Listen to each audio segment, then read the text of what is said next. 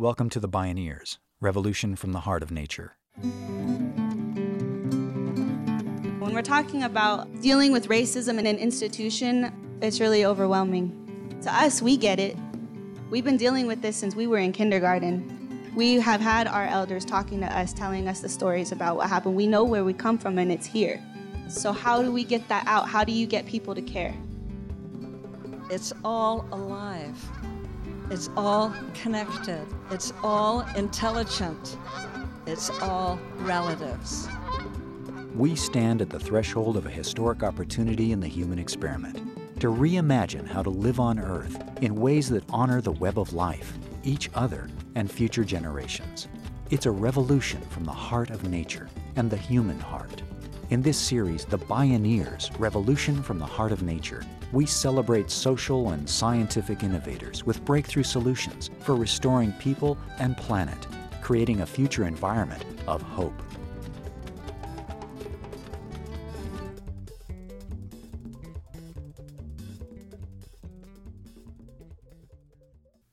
Is it okay for a white kid to dress up as Moana for Halloween?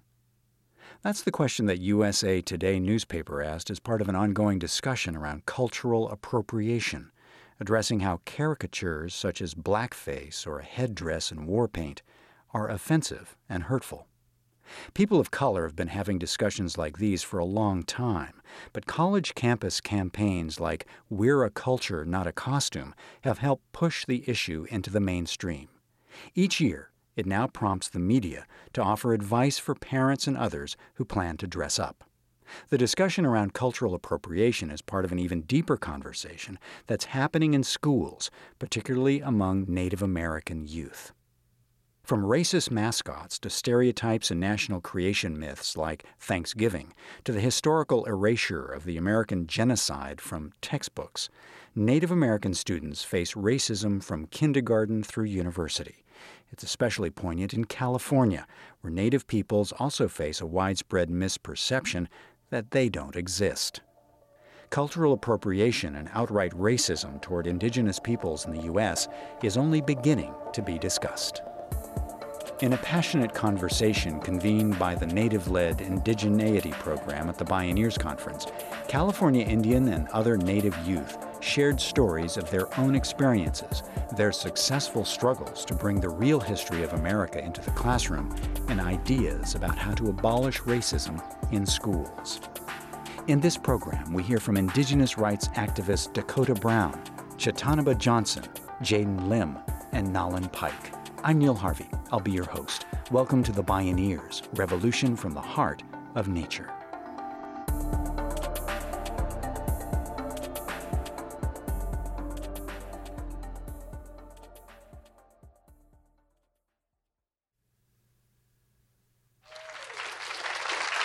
Thank you, thank you. Uh, Machuksus kuchayama kanioyase Dakota Brown, kan unatu unuk tamileto kanilaksun jacksamu. Uh, hello, everybody. My name is Dakota Brown. I'm Miwok from the Wilton Rancheria up in the Sacramento Valley. You know, it, it's an honor to be here today. Dakota Franklin Kicking Bear Brown is an award winning youth activist and founder and president of an organization called NERDS, Native Education Raising Dedicated Students, which works to improve the lives and academic performances of Native students through cultural awareness, education, and substance abuse prevention. He's also a traditional dancer and was appointed by President Obama to the National Advisory Council on Indian Education. You know, my experience with racism in school goes back a while. We had a uh, historical figures project where you're supposed to write a research paper on a historical figure, someone who you really admire, and you come to school dressed up as that person, give an oral presentation. You know, a, a lot of students chose people, and I noticed that there was no indigenous representation. So I decided to choose Red Cloud. And I wrote my research report on Red Cloud. I went to school dressed in my native regalia. And doing that, I, I did feel a little exposed, a little vulnerable, you know, kind of like a turtle on its back. But I did it anyways. You know, I wanted to represent my culture. And uh, at recess, before I had a chance to actually give my oral presentation, there was a group of sixth graders. I was in fourth grade. I was uh, out on the playground in my regalia. they circled up around me and they started doing like fake war hoops and like dancing around me and plucking the feathers out of my hair. And I, I was I was devastated. I, I all I could do was cry. And my teacher didn't know what happened. She thought that maybe I was just uncomfortable in the regalia that I'd worn to school or something. And so she was like, okay, Dakota, just suck it up. There's no need to cry.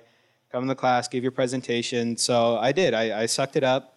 I did. I gave my presentation, pulled through the day, and my mom picked me up at the end of the day. And as soon as I got in the car, I just like let loose, like bawling, like telling her what had happened. And before we could even leave the parking lot, she like pulled over and like we marched right into the principal's office. And the principal asked me, he was like, you know, what do you think we should do? You know, what do you want these students to have as their punishment? Instead of having them suspended or anything or, or really punishing them, I wanted a formal written apology and I wanted them to have to write a research report on the mistreatment of Native people throughout history. And they did and i still have those reports. I um, yeah i they're, they're really great reminders. Yeah and so one of the best tactics i think to use in fighting racism is educating giving facts letting people know what you know the truth is educating them Ya't she Chitani Ba Johnson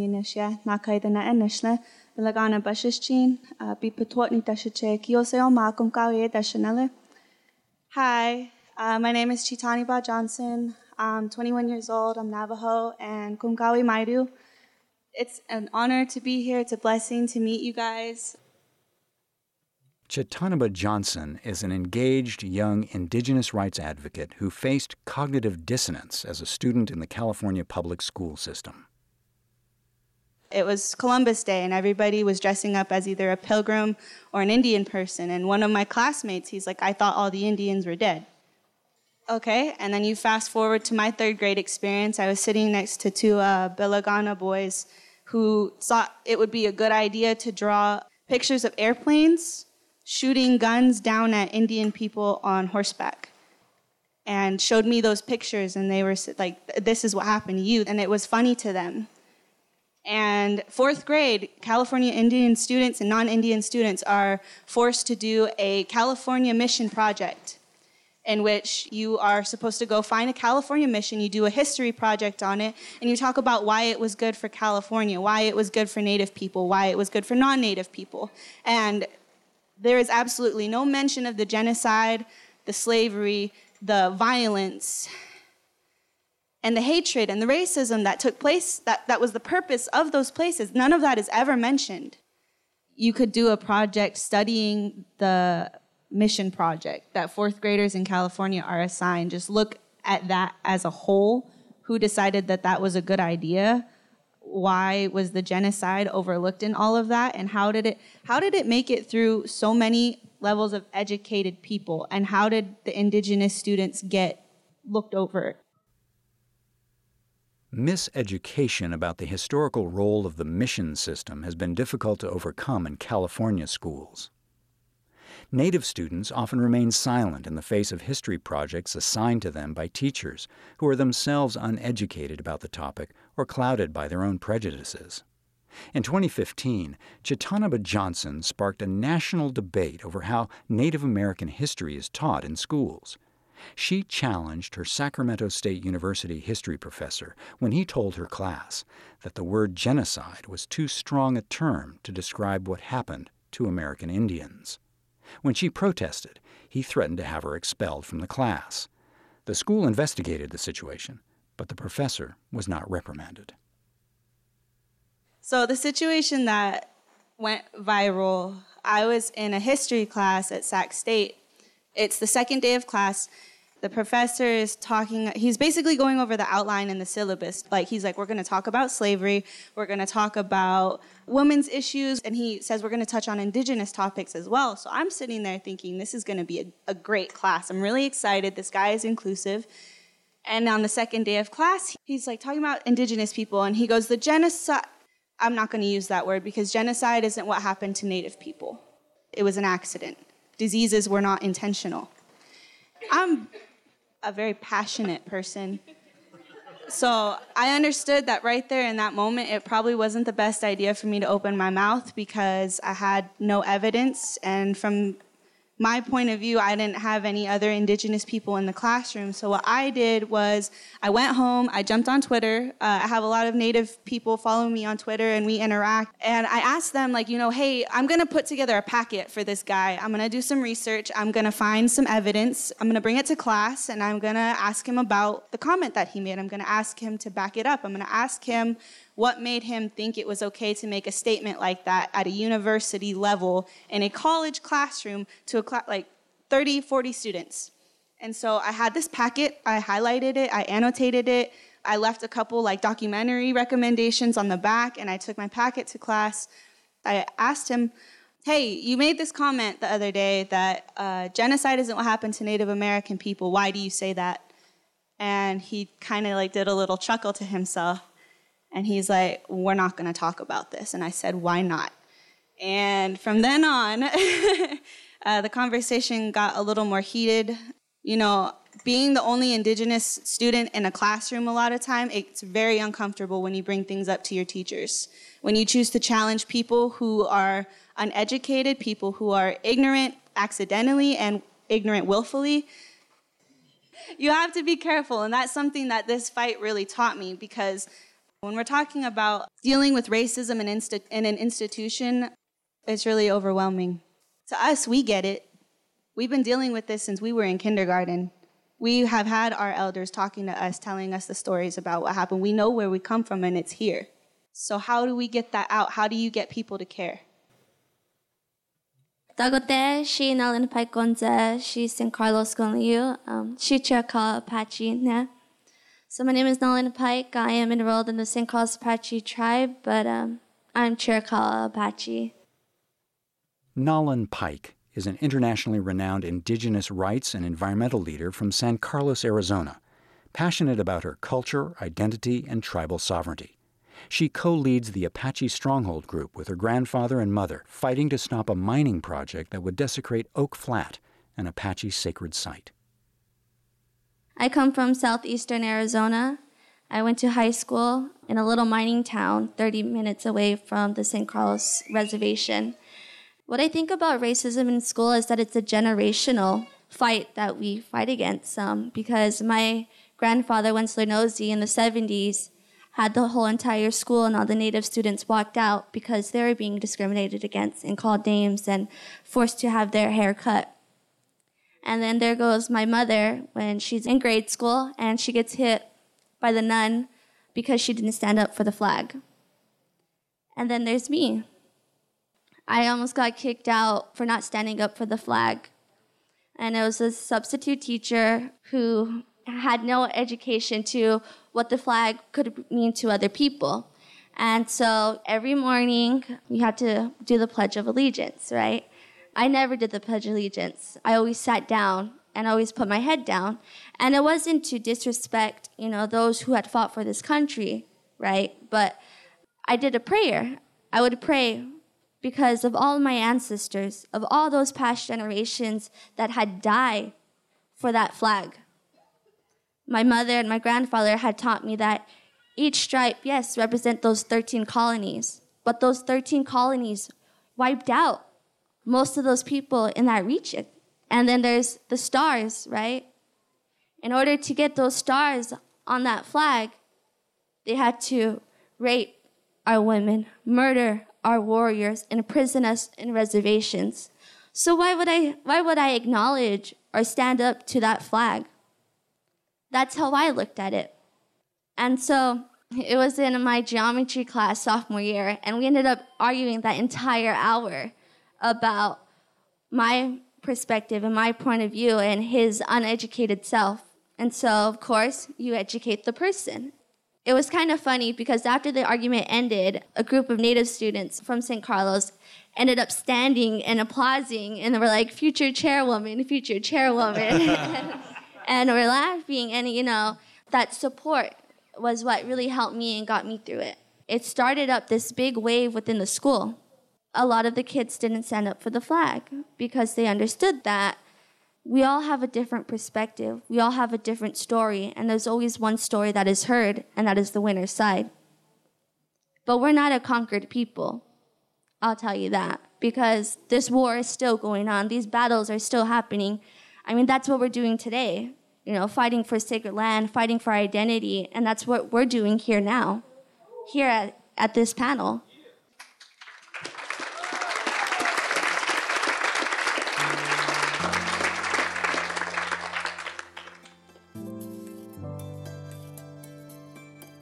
When we return, we'll hear about creative ways young people are working to replace offensive sports teams' mascots and some advice to other youth who face racism in their schools. This is We're a Culture, Not a Costume Fighting Racism in Schools. I'm Neil Harvey. You're listening to The Bioneers Revolution from the Heart of Nature.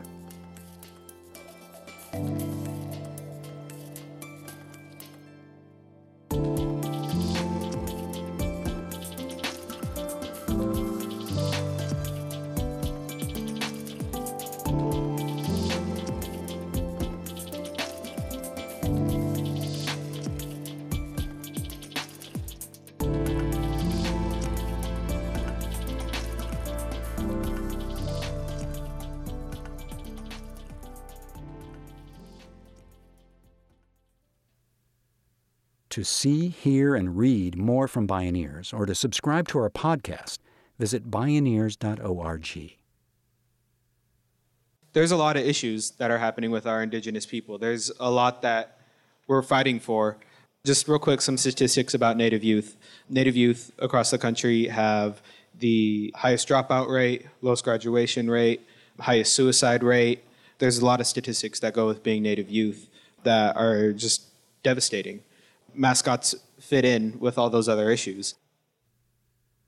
That's Dakota Brown. He says that a lot of the work he's done to fight racism in the educational system has centered around getting rid of mascots that depict Native Americans in offensive or stereotypical ways. There are mascots and team names based on offensive stereotypes in nearly every major league in the United States, not to mention countless K through 12 schools which receive much less attention. I grew up in a really small town. One of our biggest rivals was the uh, Calaveras Redskins. You know, I played high school football, and it, it was tough being out there on the field. You see people from that school wearing headdresses, fake face paint, but then at the same time, you have people from your own school who may be yelling and chanting, kill the Redskins, scalp them, almost like there's no way to escape it when you're in that kind of situation. You know, the thing about mascots is they affect Native students from all over, not just the Native students who attend that school, but Native students who may have to go up against that school in sports or something. They give the right to non Native people to mock our culture. When our students are exposed to mascots in a place where they're supposed to feel safe, when they're exposed to images that dehumanize their culture, that tell them you don't exist, all you are is an image on the side of our gymnasium that gives students a, a lower self worth. It makes them feel out of place in a location in our academic settings where we're supposed to be doing our best. We're, we're supposed to be getting our education and feel accepted. Um, and yet, that's not the case for our native students. And so, the mascot issue is more than just removing images, it's creating a better place for our students and creating a place where they feel worthy, where they're on the same level as other non native students. Dakota Brown worked with California Assemblymember Luis Alejo to pass AB 30, known as the California Racial Mascots Act. It eliminated the word Redskins from use in the state's public schools as a team mascot or team name. Brown also became the first Native American to act as the Leland Stanford Junior University Marching Band Tree mascot. Battles like these have been going on for decades and continue throughout the country, with some successes. In 2014, the U.S. Patent Office canceled five Washington Redskin trademarks, calling them offensive. In 2018, the Cleveland Indians management said it would stop using the cartoon image Chief Wahoo on uniforms or stadium signs, though it would still use it on merchandise and had no plans to change the team name. Dakota Brown is pleased with the successes he and other students have had, and says support from family and community has made all the difference. When I first got into the mascot fight, you know, I was really big into it, and my dad at first didn't see a problem. I explained it to him, and within a year, he was marching at NFL games and holding signs up and right there by my side. And so, you know, it, it's all about that family support system. But being at Stanford University, there's a fair amount of indigenous issues on campus that we're fighting for. One of the biggest ones being the renaming of campus buildings. There's a lot of symbolization of the mission system. Stanford was modeled after California missions. There's buildings named after Junipero Serra, idolizing these people who were responsible for the genocide here in California. One of the issues that we've been dealing with at the university is all of our indigenous students fighting that and trying to rename some of these buildings and streets and having that support system of other indigenous students on campus. Even though not all of us come from California, we understand that this is an issue that needs to be dealt with and understanding that there's different issues for every indigenous nation and us in California. Maybe it's fighting that mission system and that idolization. In 2017, California Governor Jerry Brown signed Assembly Bill 738. The landmark legislation requires the development of a model Native American Studies curriculum in consultation with certain Native American tribes and encourages school districts and charter schools with grades 9 to 12 to offer a course based on the curriculum. At the Bioneers Indigenous Forum panel, Jaden Lim shared that she regularly corrects her teachers on California history. She's Northern California Pomo and a tribal youth ambassador with the California Indian Museum and Cultural Center. In 2016, she was invited to speak alongside First Lady Michelle Obama at a White House ceremony honoring the program. There's a new California genocide book that came out, An American Genocide and it was really well researched and I have lent it to many of my teachers.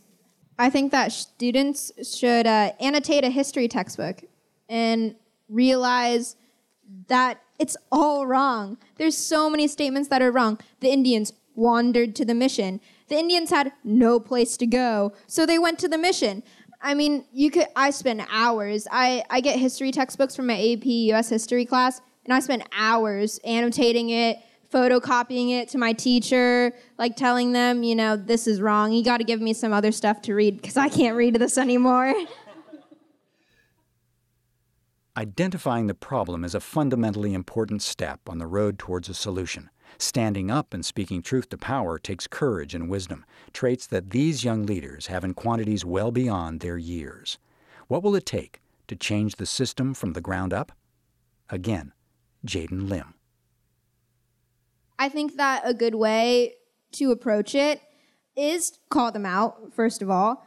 Tell them, why do you think that's okay? Why are you contributing to the last stage of genocide, which is denial? Why are you contributing to stereotypes? Call them out. Research your information. Give them examples. Have materials ready. I have pamphlets ready to hand out to any person that is going to say something negative or something offensive to me because it happens all the time. You should never be scared about facing that one person or a teacher even. I face so many teachers. So so don't worry so much about facing that one person because there's plenty of people that are on the same page with you and that are going to back you up. The number one thing my mom has drilled in my head, my stubborn head, is you really have to pick your battles. Chiitaanibah Johnson. And in picking your battles, you really got to pace yourself. You got to understand that once you start jumping in this fight, you're going to have to carry more.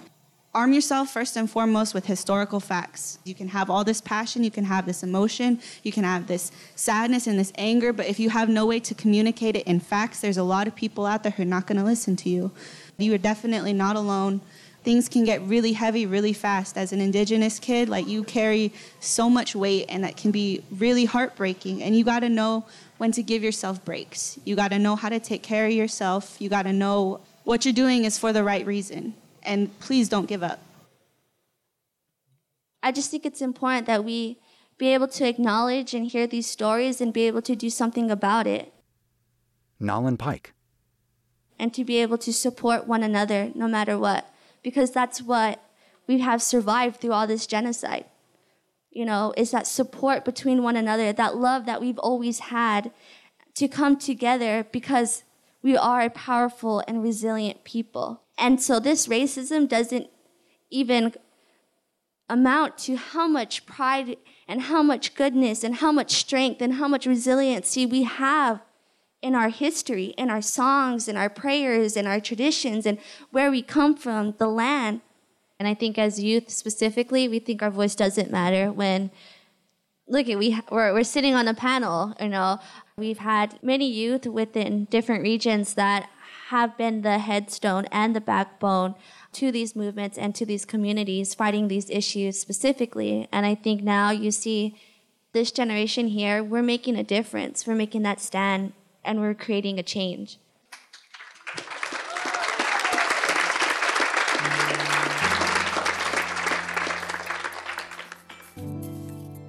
Naelyn Pike, Chiitaanibah Johnson, Jaden Lim, and Dakota Brown, brave young indigenous people leading a cultural transformation that's centuries overdue.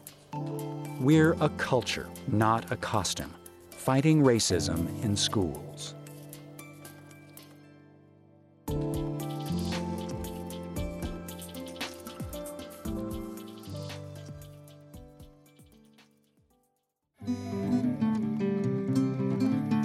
Can see and hear more from the guests in our program and explore more Bioneers radio programs, podcasts, blogs, and videos online at bioneers.org. For information on attending the National Bioneers Conference and Bioneers events in your area, please visit bioneers.org or call 1 877 Bioneer. The Bioneers Revolution from the Heart of Nature is a production of Bioneers and Collective Heritage Institute. Executive producer Kenny Ausubel. Written by Kenny Ausubel. Senior producer and station relations Stephanie Welch. Host and consulting producer Neil Harvey. Producer Teo Grossman. Program engineer and music supervisor Emily Harris. Production assistants Alexis Bunton. Our theme music is co written by the Baka Forest people of Cameroon and Baka Beyond from the album East to West. All royalties from Baka compositions and performances go to the Baka Forest people through the charity Global Music Exchange. Find out more at globalmusicexchange.org. Additional music was made available by Edamame at edamamebeats.com. The opinions expressed on the Bioneers Revolution from the Heart of Nature are those of the presenters and are not necessarily those of Bioneers and Collective Heritage Institute, the underwriters, or this radio station. My name is Neil Harvey. Thank you for listening. This is program number 1217.